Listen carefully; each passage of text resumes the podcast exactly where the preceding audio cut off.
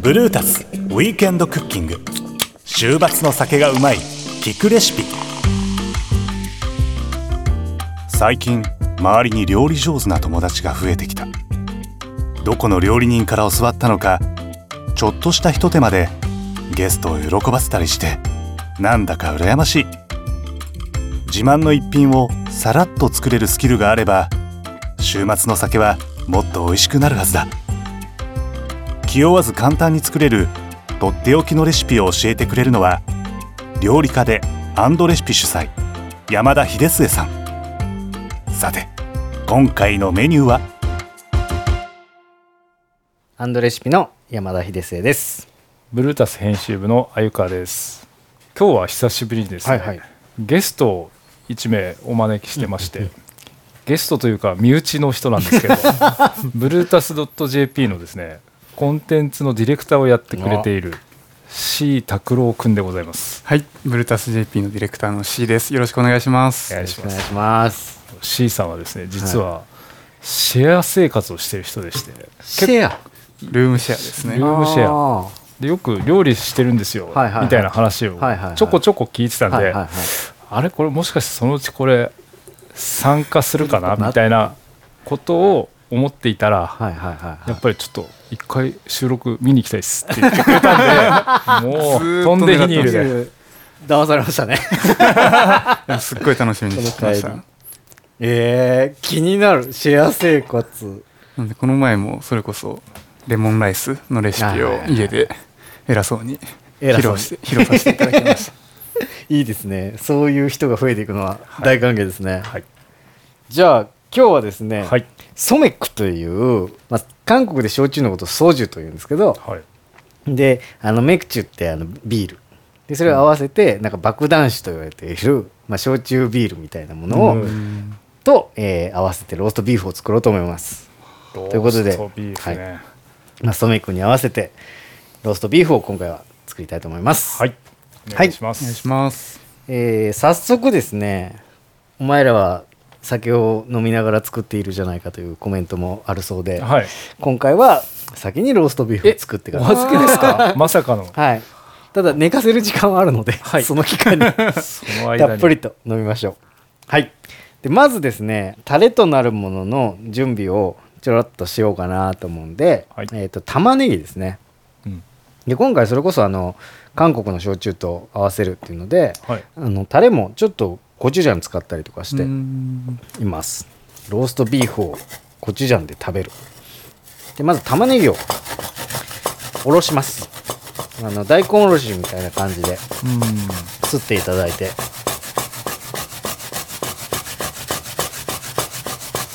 何も難しいことはないんですが、慣れてない人はちょっと涙が出るかもしれない確か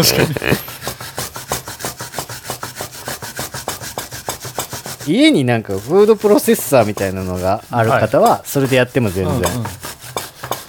ローストビーフ上手に焼ける人って料理上手っていうイメージがあるんですけど、料理としてパンチありますよね。なんかこう、作ってるなって感じがあるというか、出した時もなんかちゃんと喜んでくれるみたいな、そうですよね。でまた火入れが命だったりとかしそうじゃないですか。そうですね。やっぱ火加減ってやっぱ料理上手のイメージですね。そうですね。なんかいろんな作り方あるんですけど、今日はなんかフライパン1個で作れるローストビーフを作りたいと思います。あとね、コツとしてはもう本当にたまにしか作んないじゃないですか、ローストビーフって、その時ぐらいいい牛肉を使う。これポイントです。そうですよね。タモリ的なアドバイスです、マジで。だからローストビーフはね、なんか牛もも肉っていうところをよく使うんですけど、柔らかくて、赤身で、ちょっと脂が入ってるかな、和牛だったらみたいなところなんですけど、なんかやっぱね、美味しいところでやらないと美味しくないです。ローストビーフはパサついちゃうし、いくら綺麗に火入れても本当に気使って火入れないと難しいですね。はい、玉ねぎがすりおろしました。でここに入れるのがまずポン酢。でこのポン酢はなんか柚子でもすだちでもいいですし、普通の味ポンみたいなやつでも全然大丈夫です、で、砂糖で、できればきび砂糖が、今回コクがあって美味しいと思います、でここにコチュジャン入れます。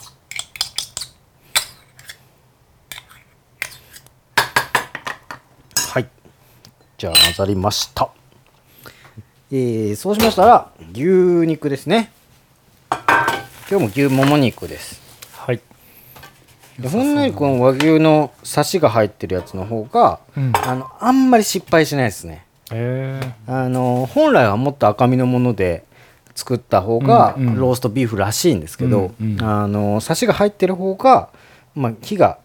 若干入りすぎても硬くなりづらいし、いいところで言うと口の体温の温度で油がちょっと溶けた時に、なんかこうちょっとじわっとした感じというかがあるんで、なんか本当に、とにかく柔らかいので、失敗しづらいですね。でここに塩を振っていきます、はい、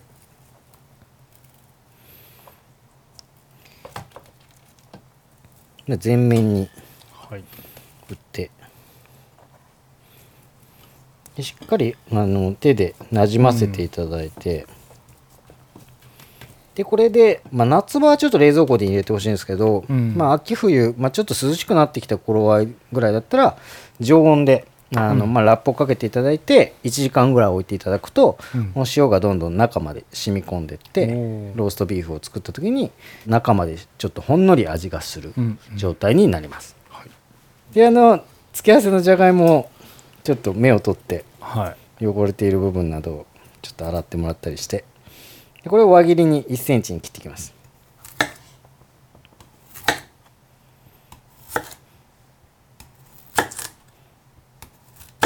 なんか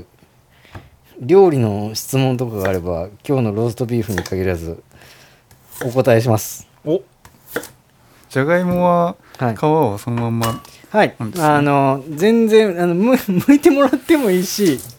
剥いてきれいに仕上げるっていうのもいいんですけど、じゃがいもってもともと土の中で育ってるじゃないですか、で皮を取っちゃうとその土臭さみたいなのがどんどんなくなってって、なんかこうホクホクの美味しい甘みがあるじゃがいもを食べることにはなるけど、なんかちょっと野生味みたいなところが失われていくんで、なんかそれもなんかどうしたいかみたいな、今回こう肉の塊を使ってやるから野生と野生をぶつけてやりたいなみたいな、とかあとは必要以上になんかこう、家の家庭料理なんで、やる工程を増やしてはなんかあんまりハードルが上がっちゃうんで、なんかじゃあついてるのついてないのどっちがいいのってなった時に、そこまで剥いたところで変わらないんだったら、剥かずに行こうぜっていう気楽さがあるといいかなと思ってます。これシークは結構几帳面な人なんで、なるほど気になっちゃうんですよね。なるほどなるほど、でもなんかある方が美味しそうにもう見えますよね、さてじゃあ肉を1時間置いたので、フライパンで実際焼いていきたいと思います、これはもう油は軽く引いていただいて全面焼いていくんですけど、オリーブオイルでもサラダ油でも何でも大丈夫です、はい、じゃあ油が温まったので牛もも肉を入れます。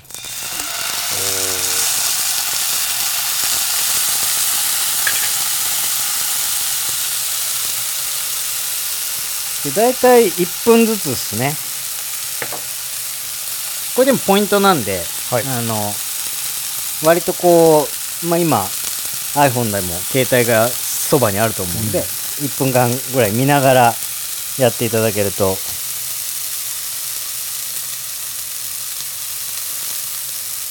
でも AI さんが言ってる通りポイントは火入れなので、ローストビーフのこの1分は結構厳守でやっていただけるといいですね、塊肉はテンションが上がりますね、やっぱ上がりますよね、無条件で。あとね、僕牛肉を焼いてる時の香りって、やっぱ豚とも鶏とも違う、確かになんかこう食欲をかきたてる匂いがするなと思ってるんですよね、匂いを届けたい、なんとかブルータス JP で匂いを届けるようにできないですか。これできたらすごいですよね、わあいい匂いなんか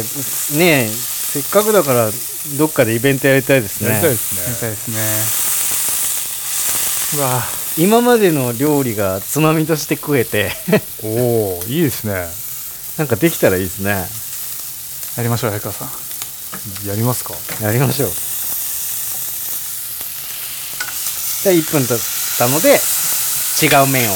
また焼いていきます。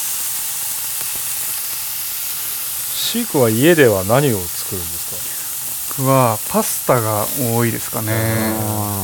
そう、なんかそんなに毎日するわけじゃないんで、なんかこう食材をやっぱ一人暮らし、まあ一応ルームシェアはしてるんですけど、毎日作んないとこうその日のために食材買いに行ったりとかめんどくさいじゃないですか、でパスタって意外となんかその和食だったらお肉とかお魚って、メインがないとなんかこう食事として成立しないけど、パスタってなんかまあ、確かに一食でずっと残ってるなんか冷蔵庫のなんか卵とかベーコンとかそれだけで作れるから、パスタすごい作りますね。これでいわゆるなんか縦面というか一番こう面が小さいところ、これはなんかこう1分よりちょっと短くてもいいぐらいですかね、30秒とか。じゃあ肉が全面焼けたら一度お皿とかバットに取り出していただいて、軽く汚れがフライパンにあれば拭き取っていただきたいんですけど、なんかちょっと焦げてるところぐらいで十分なので、きっちりきれいに拭き上げて取ろうという感覚ではなく、ちょっとだけ取ってもらえば大丈夫です。でそうしましたら、ここに、うっすらまた油を引いていただいて、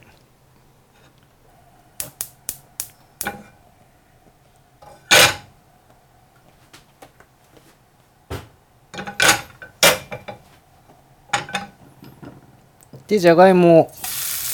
並べていきます。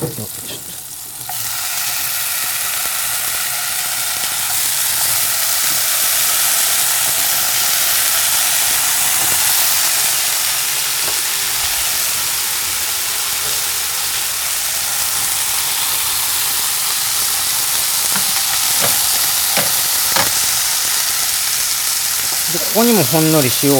パラパラ、下味でつけてもらって、でここに、焼いたお肉ですね、表面焼いたお肉乗せてじゃがいもの上に乗せるんですね、すごい絵面でお水加えます、で蒸し焼きですね、でこれで3分半ぐらい。なるほど、じゃがいもの上に乗せるってアイデアですね。いいですね。このまま、フライパンで焼いちゃうと、そのフライパンに設置してるところからどんどん火が入っていくんで、でローストビーフのいいところってこうなんかちょっと中は赤みがかってるみたいな感じじゃないですか、そうするとなんか片側から火入れ続けると絶対ああはならないので、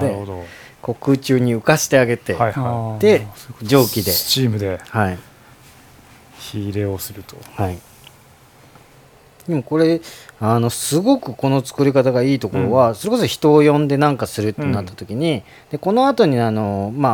ミホイルに包んで余熱で火を入れていくんですけど、でそれに大体1時間ぐらいかかるんですよ、でその時っていうのは別に他のことをやれるんで、事前準備としてなんかこれを作っといたら、あとは来た時に切るだけなんで、で結構メインっぽい料理になるから。確かにメインディッシュ感すごいですよね、ローストビーフあると嬉しいですよね、テンション上がりますね、ごちそう感がすごい、そしたらもうすぐ3分半経って加熱終了なので、でアルミホイルが、二重に重ねてもらった方が保温効果が高いんで、これ重ねてください。でじゃあこれで3分半で、これをアルミホイルの上に乗せて包みます。でさらにですね、これをまあ、何でもいいんですけど、うん、フェイスタオルとかそういうもので、はい、でそれにこうさらにそのアルミホイルでくるんだ肉を包んでいただいて、はい、でこれで1時間置きます。でそうするとまあ保温効果がより高くなって、うん、しっかりと余熱で火が入ってくんで、この時に酒飲まなきゃいけないんだ。あ、そうですよ。飲みましょう。ちょっと軽く怒ったりしてそうですよ、そうですよじゃあ、ソメクという、まあ、チャミスルとかはい、ちょっとやっぱ甘みがあるんでこの韓国系の焼酎って、うんうん、まあ、意外とこの、まあ、アルコール割りをしてもそんなにこうきつく感じないので、うん、飲みやすいと思います。でおすすめは、はい、韓国のビールが手に入れば韓国のビールでいいんですけど、はい、手に入らないときはハイネケンとか、はい、バドワイザーとか、はい、あの辺のちょっとこう軽めのビールが相性いいですね、はい、でまあ大体焼酎が4でビールが6とか、はい、まあ、焼酎3のビール7とかが、うん、調子がいいですで最初にまあ焼酎入れてもらって、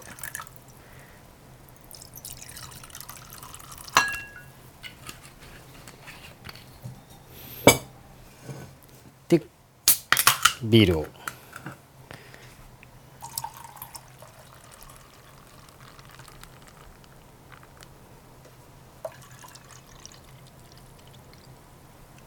足りないな、もう一缶あげようでも韓国のビールも結構軽い感じの、いや軽いです、軽いです。なんか、まあ、カスとかハイトって言われてるやつは結構軽いし、で最近なんかテラってやつが結構、まあ、それはちょっとコクありますけど、うん、でこれをなんか韓国はスッカラっていうスプーンでガンって叩いてで混ぜるんですけど、その炭酸抜けたら嫌なんでじゃあ乾杯で。乾杯。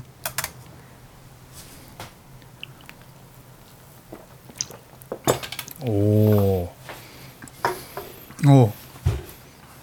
いしい。なんかそのハイネケンとかもうその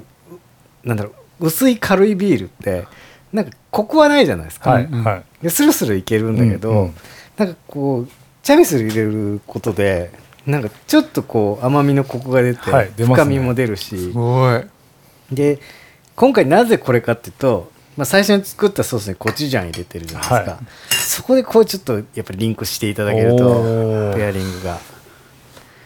なんかこう裏でこうなんかこう表だってこう、うん、あこれとこれで相性がいいのねじゃなくて、うん、なんかお互い隠し味で使ってるものがつながってたりするとなんかこうローストビーフと、うん、でもこういう相性が良くなるというか、うん、はい。ではですねじゃがいもが残っているフライパンにバターを入れたいと思います。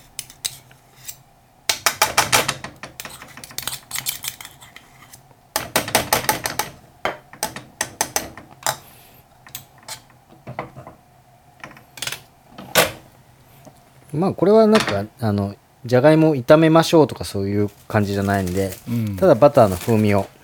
つけたい。で肉のアルミホイルをちょっと開けてもらうと、はい、肉汁がちょっと溜まってるんですよ、うん、でそれをフライパンの中に戻していただいて、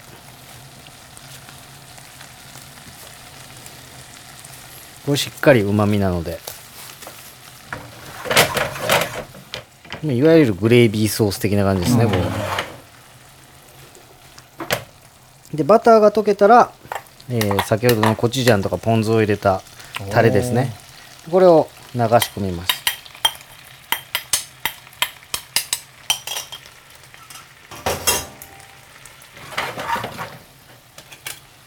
いい匂いが、うん、これでちょっとほんのり玉ねぎに火が入り、うんポン酢の酸味が軽く飛んでいくみたいな、うん、はい。もう本当にひと煮立ちして、まあ、大体 2,3 分ぐらいですかね、うん、火を入れれば OK です、はい、これはもう本当にいい美味しいソースなので、うん、ものすごい香りが立ってますね、うん、でじゃあこれを早速盛り付けたいと思います。まずじゃあじゃがいもから。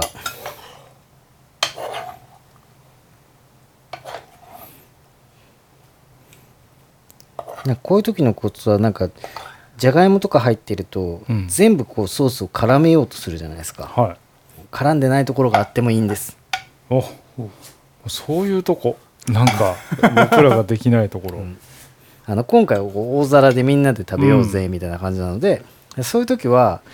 それぞれにかかってるところかかってないところがあった方が、はい、じゃあパーティー中長い時間これを食べるってなった時にかかってるとこかかってないところで味がやっぱ違うから、うん、そうすると飽きずに味の強弱みたいなんですかね。そうしましたら肉を切りたいと思います、はい、好みの厚さに切っていただいて、でローストビーフは最初こう切った時に意外となんか、はい、ちょっと火入りすぎたかもって色味になってるんですよ、うん、でこれ酸素に触れると赤みがどんどん増してくるんで心配せずに、まあ、血液がヘモグロビンが酸素と結合して化学反応を起こすとそのピンクっぽく赤くなってくるんで、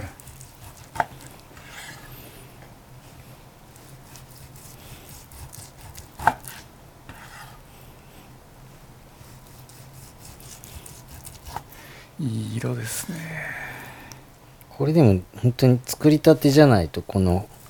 感じにはならないですね。でもうちょっと置いとくとやっぱり温度が下がっていくと油がもっと固まっていくんで、で、クレソンを軽く刻んでもらって、いいなクレソン。クレソンとかルッコラとかは相性いいですね、今回のタレには。で残ったソースをお肉にかけていただいて、はい、完成でございます。これ来客時にさらっと出てきたら結構ポイント高いですよどうぞどうぞ、じゃあ召し上がってみてください。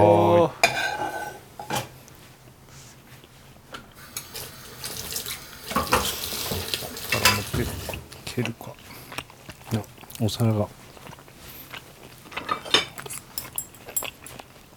柔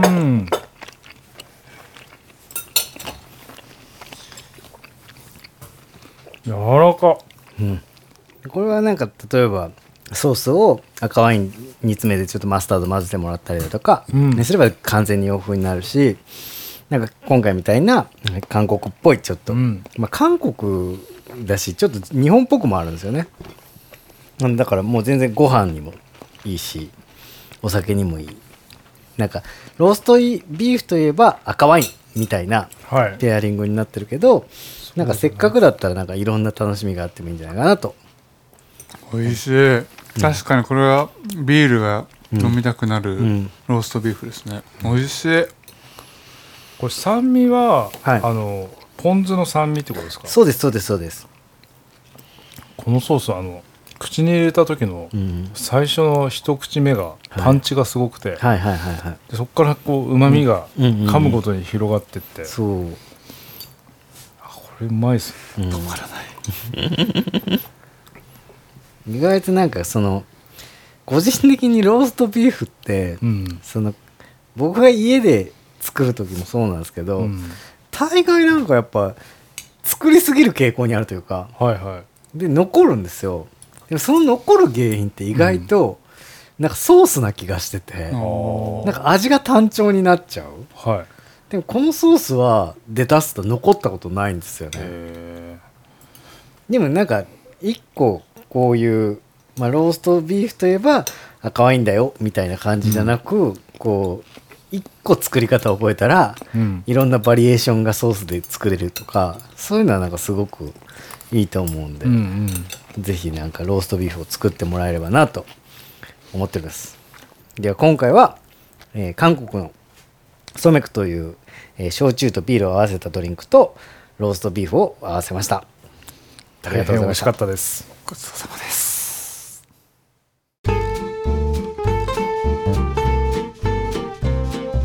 さて、今回ご紹介した料理いかがでしたか？詳しいレシピはブルータス .jp に掲載していますので、ぜひあなたもチャレンジしてみては。ブルータスウィークエンドクッキング、週末の酒がうまい聞くレシピ。次回もお楽しみに。